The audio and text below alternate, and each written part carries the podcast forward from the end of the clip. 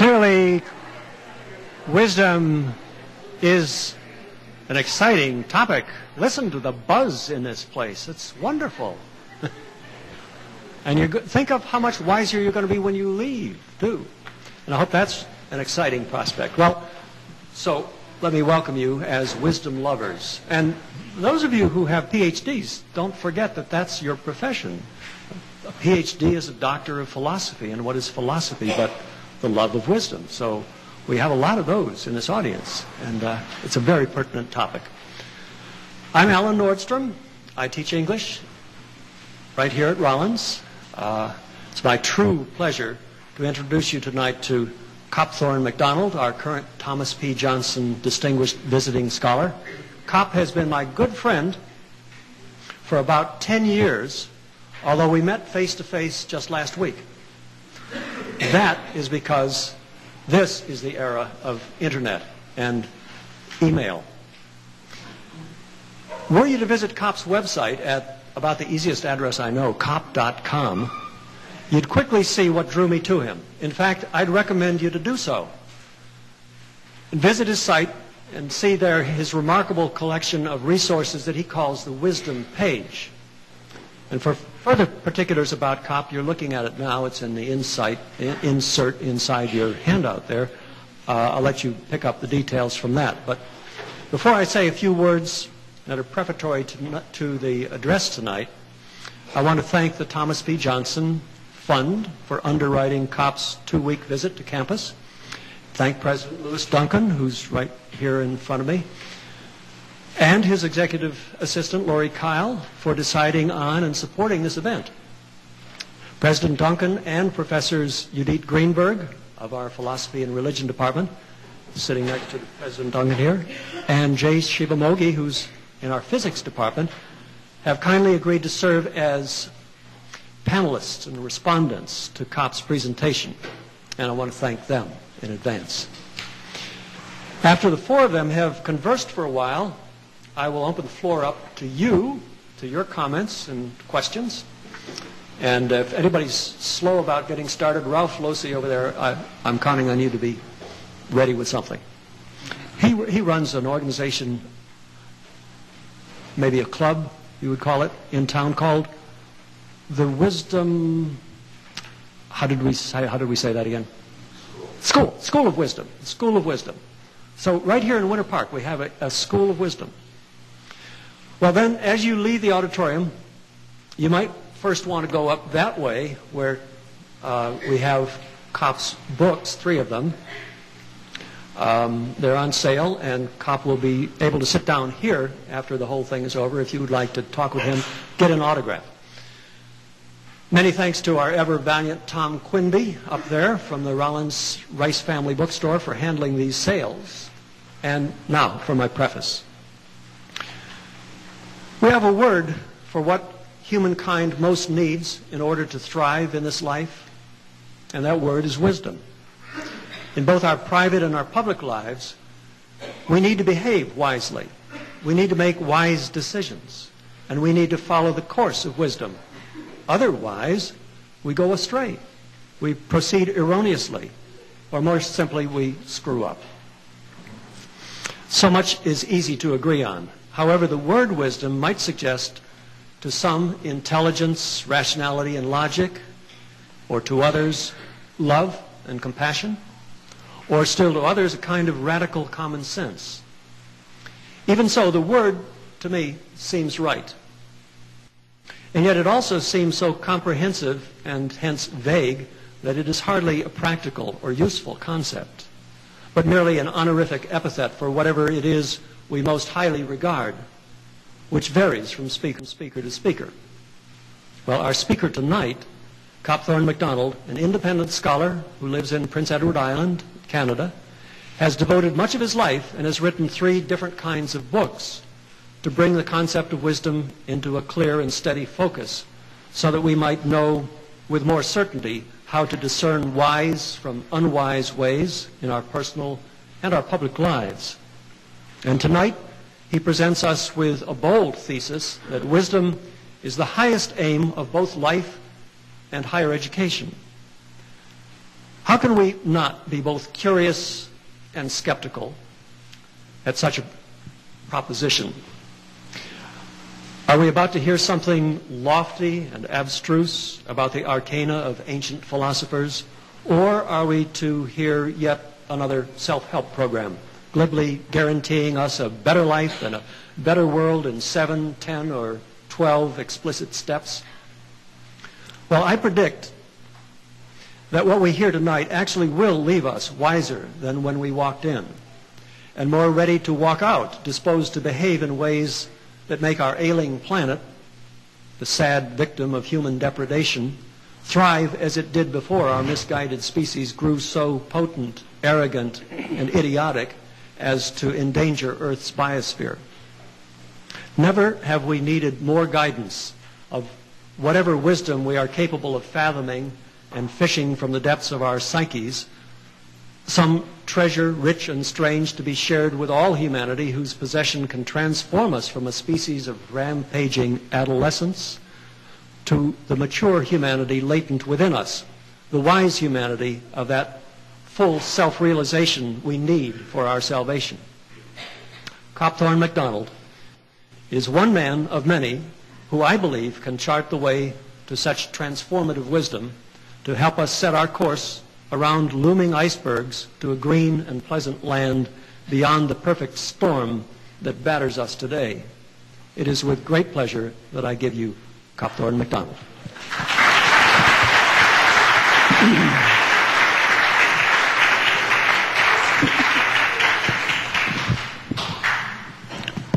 Talk about putting the pressure on. Alan, thank you very much. I do believe that clarity about what wisdom is and how it's developed can help us become wiser individuals and a wiser society. I'm going to do my best tonight to help us move in that direction. It is a great honor to be here, and I want to express my sincere appreciation to President Duncan, Professor Nordstrom, and the others who played a part in inviting me here. Also, a big thanks to the faculty and students who've been making my stay so very enjoyable. Excuse me. For the past 10 days, there's been a two-way flow of insight that I found really exciting. Thanks, too, to Thomas P. Johnson, whose love for Rollins College and generosity made this visiting scholar program possible. Finally, my thanks to all of you for coming tonight.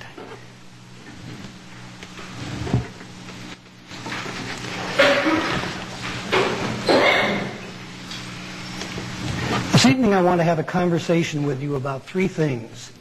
Personal wisdom, sociocultural wisdom, and the role that higher education could play in the development of both of these. Plan for the evening is this. I'll spend about 45 minutes presenting my thoughts on these topics. Then we'll assemble the panel here on stage and open the mics for a general discussion. I'll be using slides to illustrate some points and to mark the change of topics but I won't be bombarding you with visuals. You may have had a chance to glance at the handout. It's not intended to be a follow-along document during the talk. Instead, its purpose is to help you further explore the idea of wisdom should the talk stir your interest. It contains some material from the talk, plus pointers to other resources you might want to check out. People have been interested in wisdom for a long time. In the East, we can look back to the Upanishads, the teachings of the Buddha, Confucianism, and Taoism. In the West, it began with a few Sumerian and Egyptian texts, followed by the Old Testament prophets, the Greek philosophers, Christian Gospels, and the theologians of the Middle Ages. The views of wisdom presented by these writers differ in detail, but they are consistent in the idea that wisdom is desirable and in some sense superior to ordinary. In the 20th century, for reasons not yet clear, the term wisdom fell out of common usage. People used words like excellence, intelligence, cleverness, aptitude, proficiency, and brilliance that danced around the edges of wisdom, but they avoided the term itself.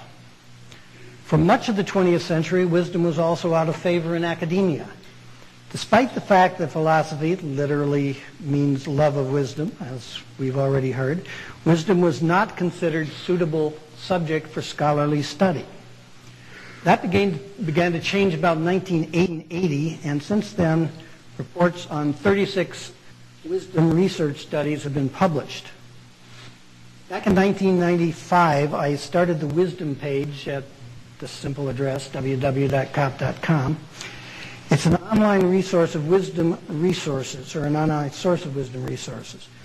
One item you can find there is a um, doctoral dissertation by Richard Trowbridge, and it discusses all 36 of those studies. So if you happen to be interested in that, you might want to go there. Interestingly, one of the reviewers of the dissertation was Rollins' own Carl Peters, for many years professor of philosophy and religion here and currently professor emeritus. Interest in wisdom now appears to be growing in the general population as well as academia. During the past year, the number of web pages worldwide has grown by about 200 percent. During that same period, however, the number of web pages containing the word wisdom grew by 1,200% to a present total of more than 170 million pages.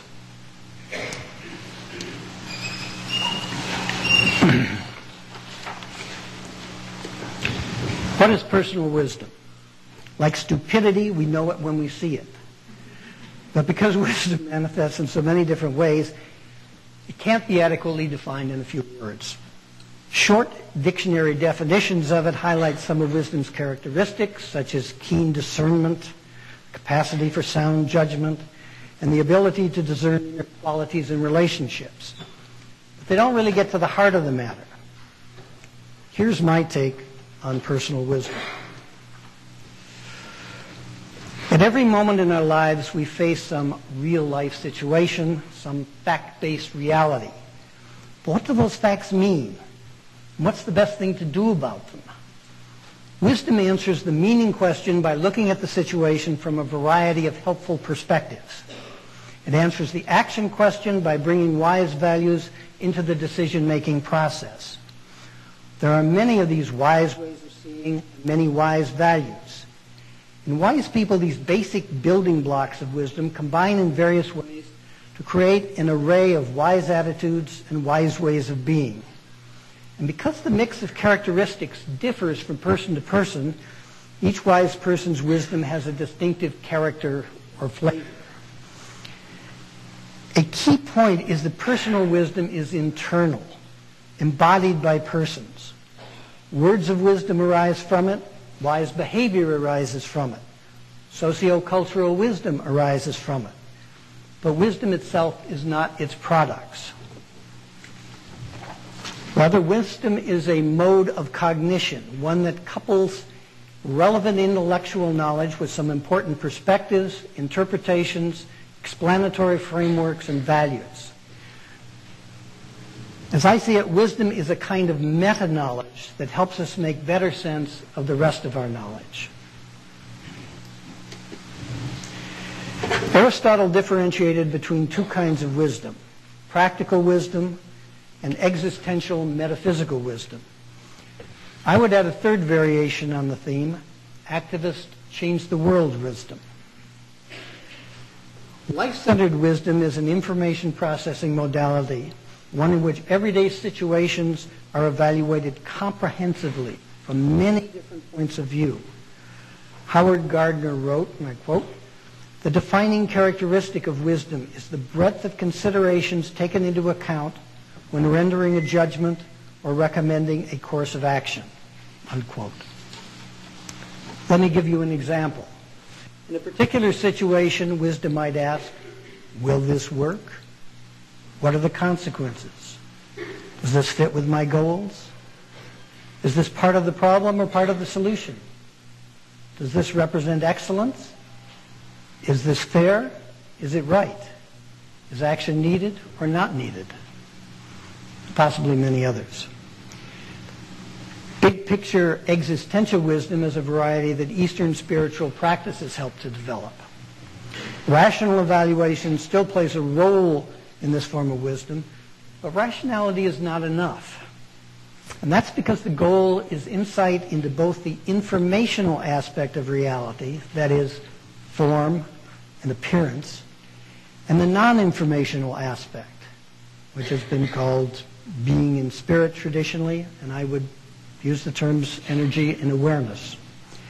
Eastern practices develop and harness the psychological modalities of intuition and identification. And these modes of cognition potentially allow us to see beyond the transient to the eternal, beyond Maya to Brahman, beyond form to the carrier of form. Activist wisdom starts with a well-developed foundation of personal wisdom. But the wise person who wants to change the world adds to that foundation an intellectual and experiential understanding of the world situation. Through reading and direct experience, they explore the world problematique, that matrix of interconnected problems that the world faces. Wise activists then focus on some limited part of it and devote their time, energy, and wisdom to changing it for the better.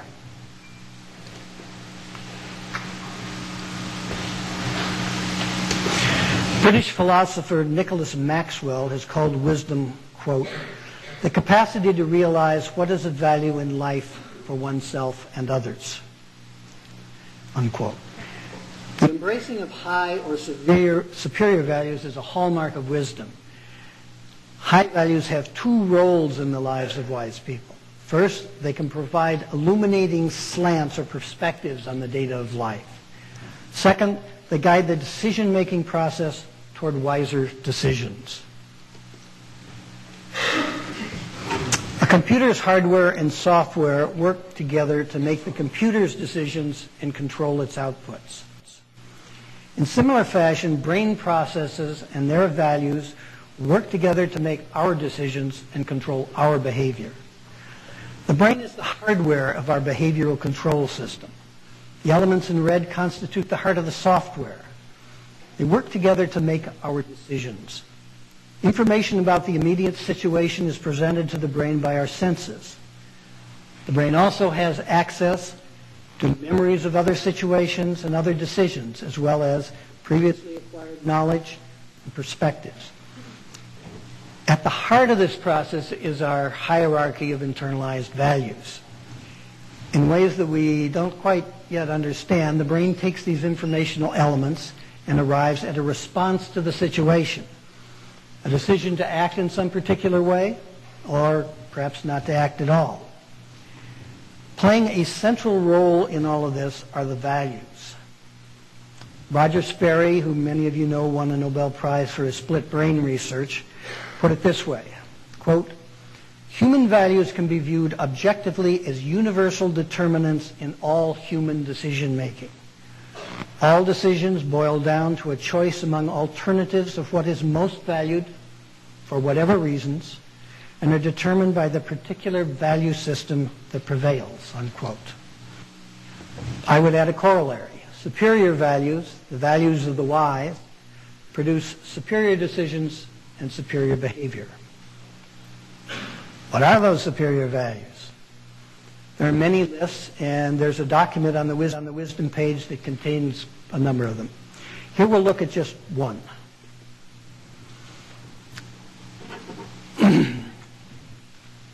Self-actualizing and ego-transcending people that Abraham Maslow studied were wise people. And Maslow's reports on their behavior and mindset sets tells us a lot about the nature of wisdom and the values that underlie it. Maslow's self-actualizers focused on concerns outside of themselves. They like solitude and privacy more than the average person. And they tended to be more detached than ordinary from the dictates and expectations of their culture. They were inner-directed people. They were creative, too, and appreciated the world around them with a sense of awe and wonder. In love relationships, they respected the other's individuality and felt joy at the other's successes. They gave more love than most people and needed less. On the screen is a set of values that were central to their lives.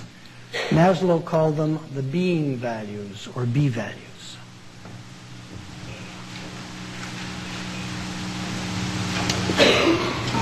Wise values express themselves in wise attitudes and wise ways of being and functioning. Among the value-based expressions of wisdom that speak strongly to me are feeling fully responsible for one's life choices and actions. A positive, let's make the most of it attitude. A reality-seeking, truth-seeking orientation. A desire to learn and a feeling of responsibility for one's own learning. A desire to grow, to develop, become all I'm capable of becoming. Being attentive, aware of mind events and mental processes, as well as what's happening in our immediate situation. Being creative, producing uniqueness and novelty that has value. Being a two-brain hemisphere person with intellect and intuition working together being self-disciplined, able to work now for a distant reward. Being courageous, able to face risks, threats, dangers, and fears with a certain amount of clarity and skill. Being aware of one's own eventual death to the degree that it provides guidance for one's life. Being able to deal skillfully with powerful emotions. Being deeply loving and able to manifest love in appropriate ways having a sense of wonder, being compassionate, behaving in ways that benefit others, possessing a deep happiness that is independent of externals, recognizing that there are limits to personal knowledge and perhaps even to the ability of our species to know. We don't expect our dogs to know everything. Why should we expect human beings to know, be able to figure everything out? If you have questions or comments about one of these or some other aspect of wisdom, I invite you to bring it up during the post-talk discussion. One final word about values before we move on. In the comments I've just made about values, I've been referring to a person's deep down internalized operational values. These are not necessarily the same as a person's professed values. The internalized values reveal themselves in behavior. The professed values may exist only in words. To understand what values are really in control, we can work back from behavior, our own behavior and that of other people.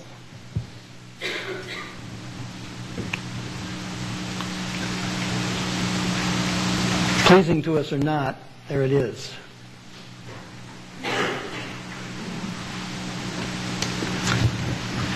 Let's switch our attention now to sociocultural wisdom.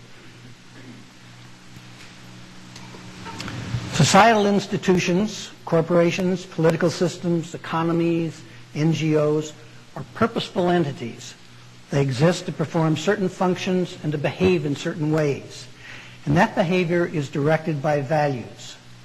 Those values are typically a combination of the personal values of the people who created the institutions in the first place, the values of the people who currently run them, and values imposed from outside, such as laws and the interpretation of those laws by courts. Some institutions were imbued with wise values at their founding, but were co-opted later. Among the drafters of the U.S. Constitution and Bill of Rights were some very wise people. And that wisdom was reflected in the, in the governmental structures they created. But they couldn't anticipate every future happening, nor build into the Constitution every possible protection. As early as the 1860s, Lincoln warned, warned about the control that big money could exert over government. And that has ha- clearly happened in the years since then. Economies are another example. Economies were created as societal subsystems to provision people. Group A had more of some good than it needed, and it traded the excess to Group B for a different good. The provisioning function hasn't disappeared, but today's economies and their institutions have superimposed other purposes on top of the original one. Making a lot of money for a relatively small group of people has become the primary purpose. Benefits to society are secondary. The economic tail now wags the societal dog. It doesn't have to be this way. Governments can be configured to serve the many instead of the few, and the original purpose of economies can be restored. In my view, a wisdom-based society would be one in which many of the high values that guide the lives of wise people would also guide society's institutions. Among those values would be truth, honesty, justice, cooperation, peace, compassion, universal well-being, creativity, and comprehensive knowledge. These values would be implanted into, excuse me, into institutional systems in ways that ensured, as far as possible, wise institutional behavior. And the institutions would be run in such a way that those values would be maintained on into the future.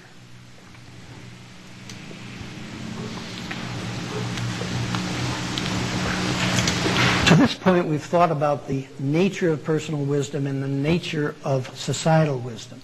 We've looked at what wisdom is. Let's look now at how wisdom is developed and what role higher education might play in that process. For some time now, there have been calls for education to get involved in wisdom development. In his 1973 book, Small is Beautiful, E.F. Schumacher said, quote, at present, there can be little doubt that the whole of mankind is in mortal danger. Not because we are short of scientific and technological know-how, but because we tend to use it destructively, without wisdom. More education can help us only if it produces more wisdom, unquote. A decade later, Nicholas Maxwell wrote a book entitled From Knowledge to Wisdom, in which he makes the case that academia could greatly increase its value to society if it switched its focus from the search for knowledge to a search for wisdom. He proposed that scholars conduct what he called a, quote, cooperative, rational search for what is of most value in personal and social life, unquote. Rational inquiry would continue as always, but its basic task would now be, in his words, to help us develop wiser ways of living, wiser institutions, customs, and social relations, a wiser world.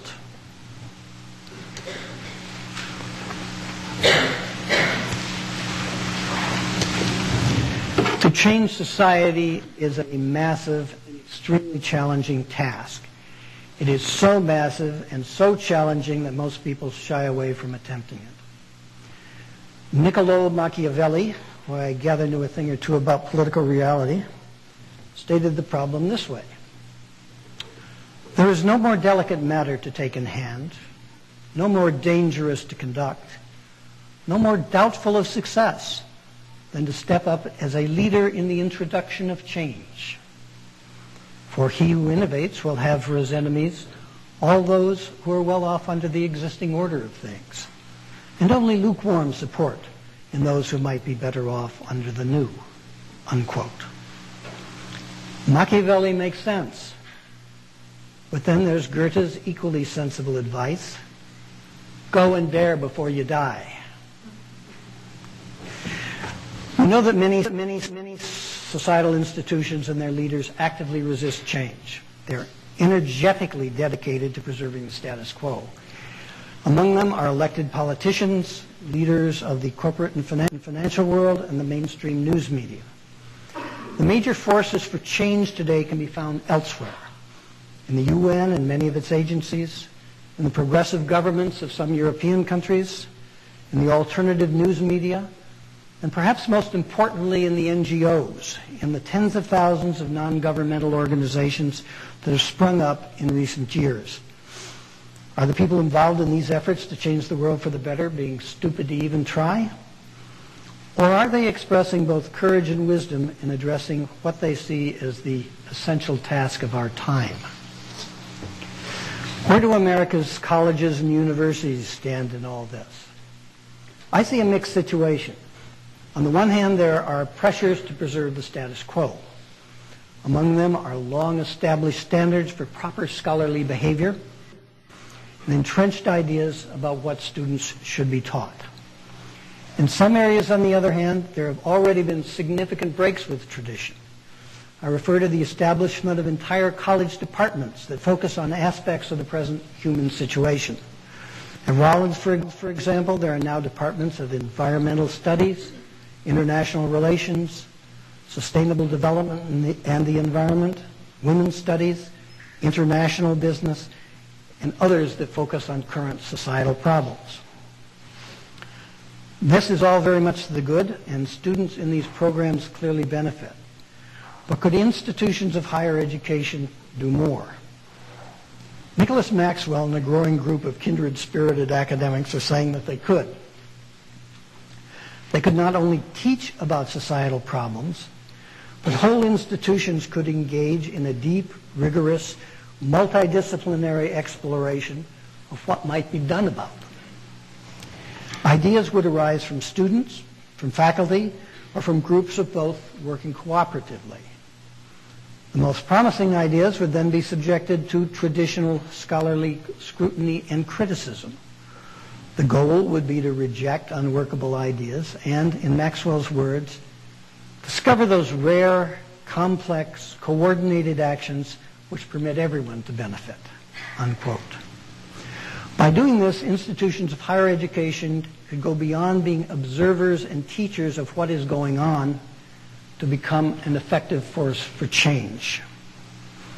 So much for generalities. What specific steps could a college take to promote sociocultural wisdom? Let me suggest a few possibilities. The best starter activity might be an open discussion among faculty and interested students about the core issues. Should we adopt a wisdom focus? And if so, how should we go about it? Programs that already explore current societal problems might increase their emphasis on possible solutions and next steps worth taking. Where possible, course materials could be restructured in ways that help students understand the present human situation more clearly. One example is Jared Diamond's bestseller, Collapse. It strikes me as a brilliant use of his history to make a contemporary point. Diamond talks about past societies that succeeded, past societies that failed, and the reasons why. He then discusses several modern societies and the challenges they face and concludes with a section on lessons learned. A possibility for political science courses and perhaps others is to dig much more deeply into what is going on elsewhere in the world. There is a North American tendency to assume that all the good ideas have originated on this side of the Atlantic. Not so. There's much to learn from other countries about such important matters as proportional representation, health care, energy policy, and economic equity, to name just a few. Earlier this year, in his introduction to the Faculty Day of Scholarship, President Duncan said, quote, we are scholar teachers who must transcend the boundaries of our own, our own specializations and move beyond the comforting domains of our own scholarly expertise, unquote.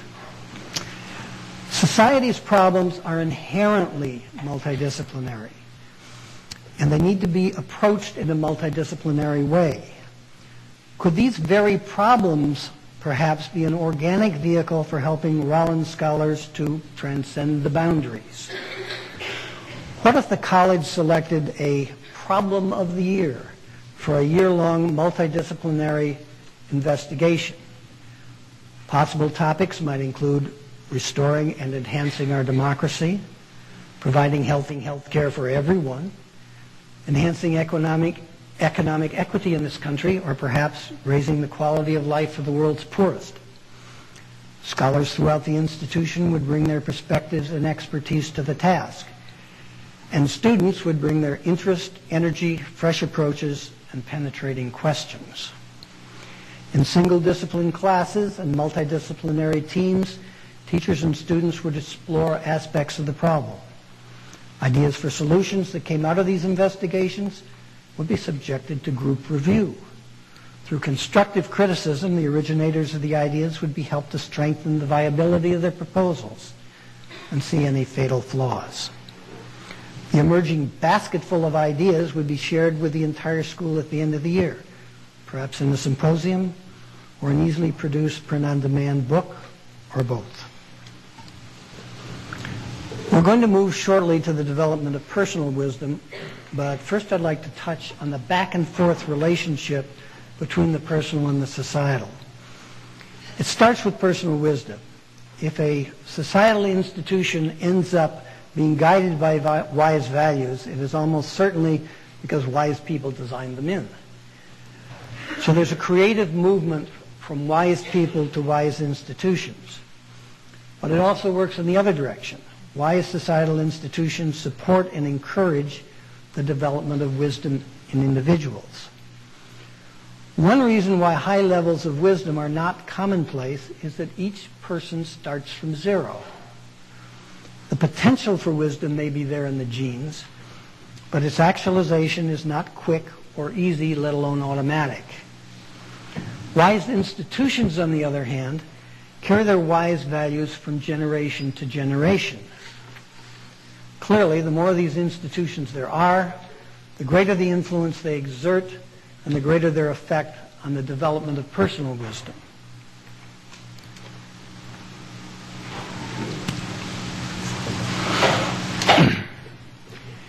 In the late 1990s, there were meetings in Burkina Faso of a Council of the Wise. This was a group of people from different countries and backgrounds who wanted to foster the development of wisdom in African culture. A useful outcome of these meetings and a good starting point for our next topic was the identification of four levels of wisdom development. Potential sages includes almost everyone.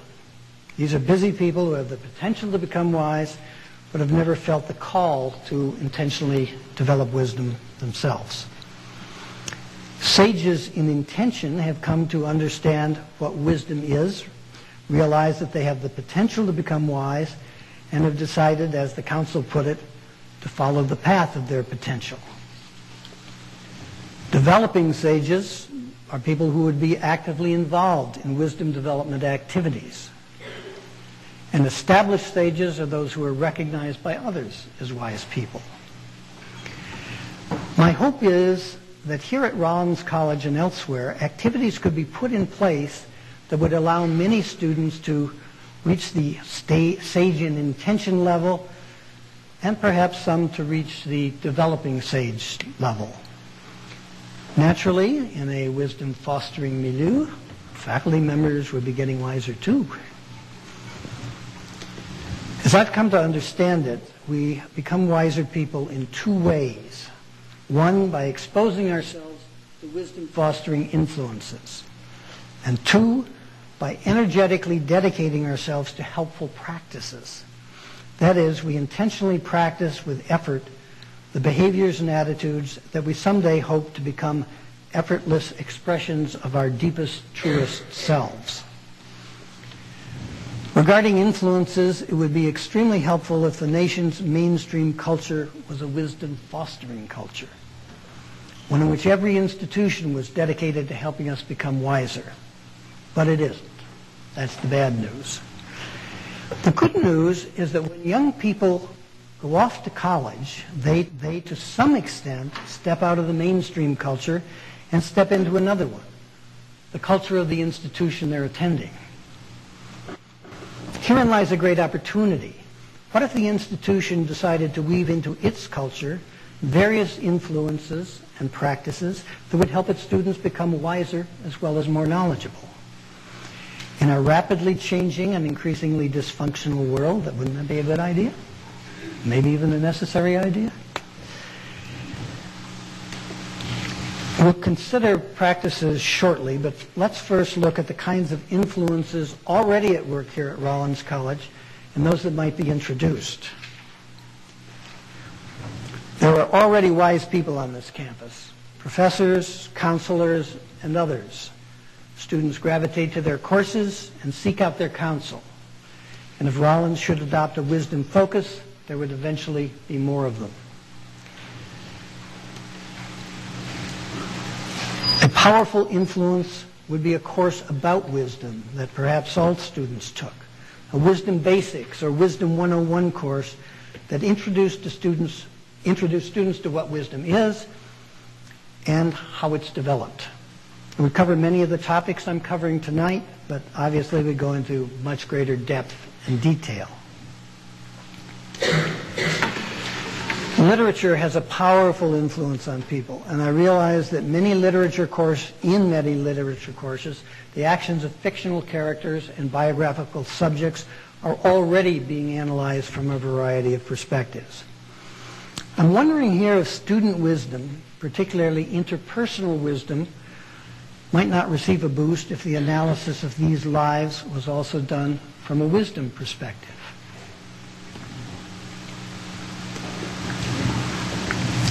As we've seen, personal wisdom involves a variety of perspectival slants on the data of life. Here let me say a few words about four of them and their relationship to campus resources. We can make wiser decisions if we have a realistic sense of the probability of various outcomes and the risks involved in taking various actions. Clearly, there are no guarantees in life, but it does help to know what the odds are. I would like to see students leave college with an internalized sense of the probability risk involved with a great many common life situations. My impression is that most college statistics courses focus on developing the skills needed for research and don't meet this need. Is there some way that it could be met? Regarding scientific laws, we contemplate doing things in the physical world and ask ourselves, will this work? If I do this, what will be the consequences? In such circumstances, an intuitive feel for scientific realities could lead to better, wiser decisions.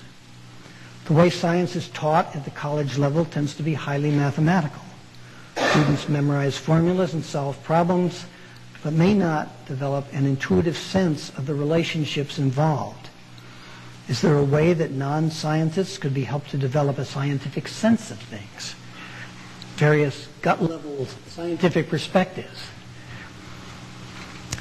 The counseling system already available to Rollins students can help them develop self-knowledge. Later in my talk, I will discuss a complementary activity, a secular meditation practice that can also help students to know themselves. The evolutionary perspective I'm talking about is the big picture view of what has been going on in the universe since t equals zero, including cosmic evolution, biological evolution here on Earth, and, for better or worse, the evolution being directed today by human minds. We need to know our place in the universe. How can students develop the ability to look at their lives from this contextual vantage point? We also need problem-solving skills, generalized skills that we can apply to any problem we encounter. They are taught in some disciplines, such as engineering, but many college students are never exposed to them in a systematic way. What might be done here?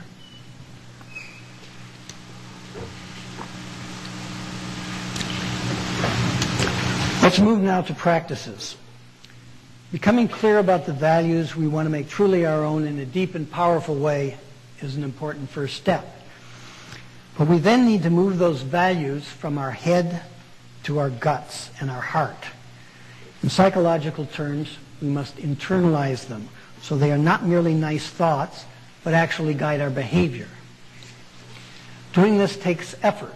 And during one of his trips to North America, the Dalai Lama gave an example of what we need to do. He spoke to an audience about the need to develop that key value of wisdom, compassion. His advice to those who wanted to, to develop compassion was to put themselves in challenging situations and then, despite the natural reluctance to do so, behave compassionately. By making an effort to engage in value-based action again and again and again, we eventually internalize the value. Expressing the value in action gradually takes less and less effort until it becomes part of our outlook, part of our natural way of being, part of who we are. The existing academic structure already helps students to practice some of the important values of wisdom. Examples include aspiration, honesty, diligence, responsibility, self-discipline, critical thinking, determination, completion, and truthfulness. The new academic honor code that goes into effect this coming fall and the enforcement mechanisms that go with it are bound to further the process of moral development. Honesty, truthfulness, personal integrity, and moral conduct, often background issues, will be in the foreground of student consciousness much more of the time. How about other important values of wisdom? What kinds of existing or new academic structures could be used to help students internalize them? Take courage and cooperation, for example. To help students develop new levels of courage, willingness to risk, and teamwork, would it be appropriate to introduce group adventure or high wire activities?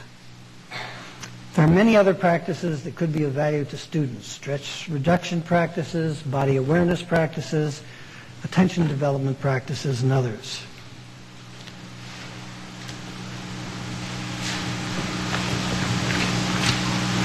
Here I'd like to focus on one particular practice. I have much personal experience with it, and it strikes me as germane to a wisdom development program here at Rollins College. I refer to meditation, but meditation as a psychological practice removed from any association with religion. In my experience and that of many other people, meditation is the single most powerful tool for developing wisdom. Ken Wilber noted that, quote, Less than 2% of the adult population scores at Jane Loevinger's highest two stages of self-development, autonomous and integrated. And he went on to say, no practice, including psychotherapy, holotropic breathwork, or NLP, has been shown to substantially increase that percentage, with one exception. Studies have shown that consistent meditation practice over a several year period increases that percentage from 2% to an astonishing 38%, unquote. Starting a meditation practice with five-minute sessions or 30-minute sessions is often discouraging. That's because early on, the student doesn't see much in the way of results. In my experience, the way around that problem is to start with a 7 to 10 day meditation retreat in our culture, we fill our waking hours with discursive thinking. We think about the past, we think about the future, we plan, we solve problems. That's fine, but it means that in our busy, buzzy world, our mind is almost always busy and buzzy. It is a noisy mind full of high amplitude informational content. This graphic graphic might help get the idea across. At the left, we have the usual noisy mind situation. Pure quiet awareness is there as the substrate or the ground of mind. But it is modulated by a lot of high-intensity information. Thoughts, sensations, emotions, much mind content. At the right, the graphic depicts the quiet mind. This is not sleep. The person is highly alert and aware but the quantity and intensity of mental information is way down. The transitional slope between one state and the other depicts what happens during the first three or four days of a meditation retreat. The key to going from a noisy mind to a quiet mind is not just to tell someone to stop thinking. It just doesn't work. The key is paying attention to something subtle. Now, why would that be? It's because we can't think discursively and pay attention, clo- pay close attention at the same time. In a sense, the noisy mind is a habit. A quiet mind is a different kind of habit. And it turns out that if we spend several days paying attention to subtle bodily sensations, like those arising in the nostrils when the body just naturally is breathing, and those arising in feet and legs when we walk, the mind gradually shifts from habitual noisiness to habitual quietude. Usually takes three or four days of diligent morning to night effort in a supportive environment to make the switch. A week-long retreat would allow students to taste the benefits of meditation. A quiet mind not only introduces the practitioner to a profound inner peace, it also facilitates communication with the subconscious. This in turn leads to greater self-knowledge and greater creativity. Moreover, the high level of attentiveness, coupled with freedom from content overload, leads to a clearer understanding of how the mind works. I discuss all this in my books, Toward Wisdom and Matters of Consequence, and I put some excerpts from those books online. Again, check the Wisdom page. Could a quiet mind week be an option for students and faculty at Rollins College? I picture a small start with a few brave faculty members and a few brave students giving it a try. Perhaps this first trial effort could be structured as a psychology experiment. And that experiment might have a web presence where retreatants could share their experiences. I realize that it would be difficult to work a week-long activity into the already full Rollins schedule. Uh, would the week before classes start in the fall be a possibility? Or the last week of Christmas vacation? Or sometime in the summer? In any event, I strongly suspect that once the retreat option existed here on campus and a few people had actually given it a try, word would spread and there were, would soon be others trying it.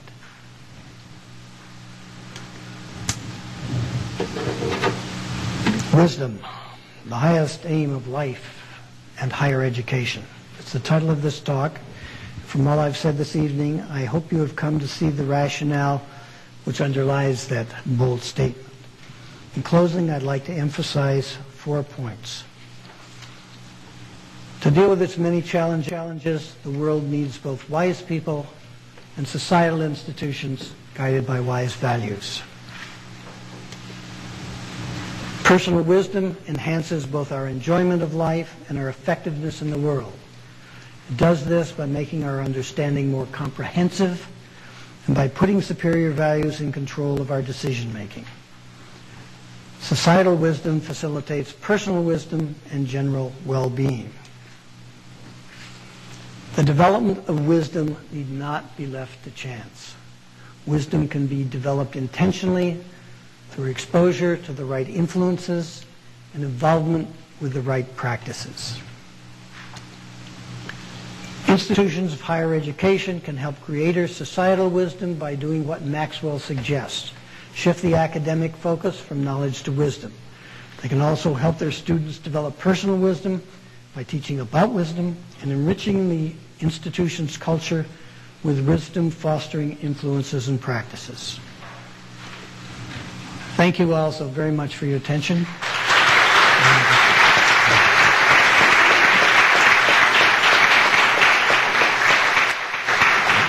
We'll be moving now to the conversational part of the evening.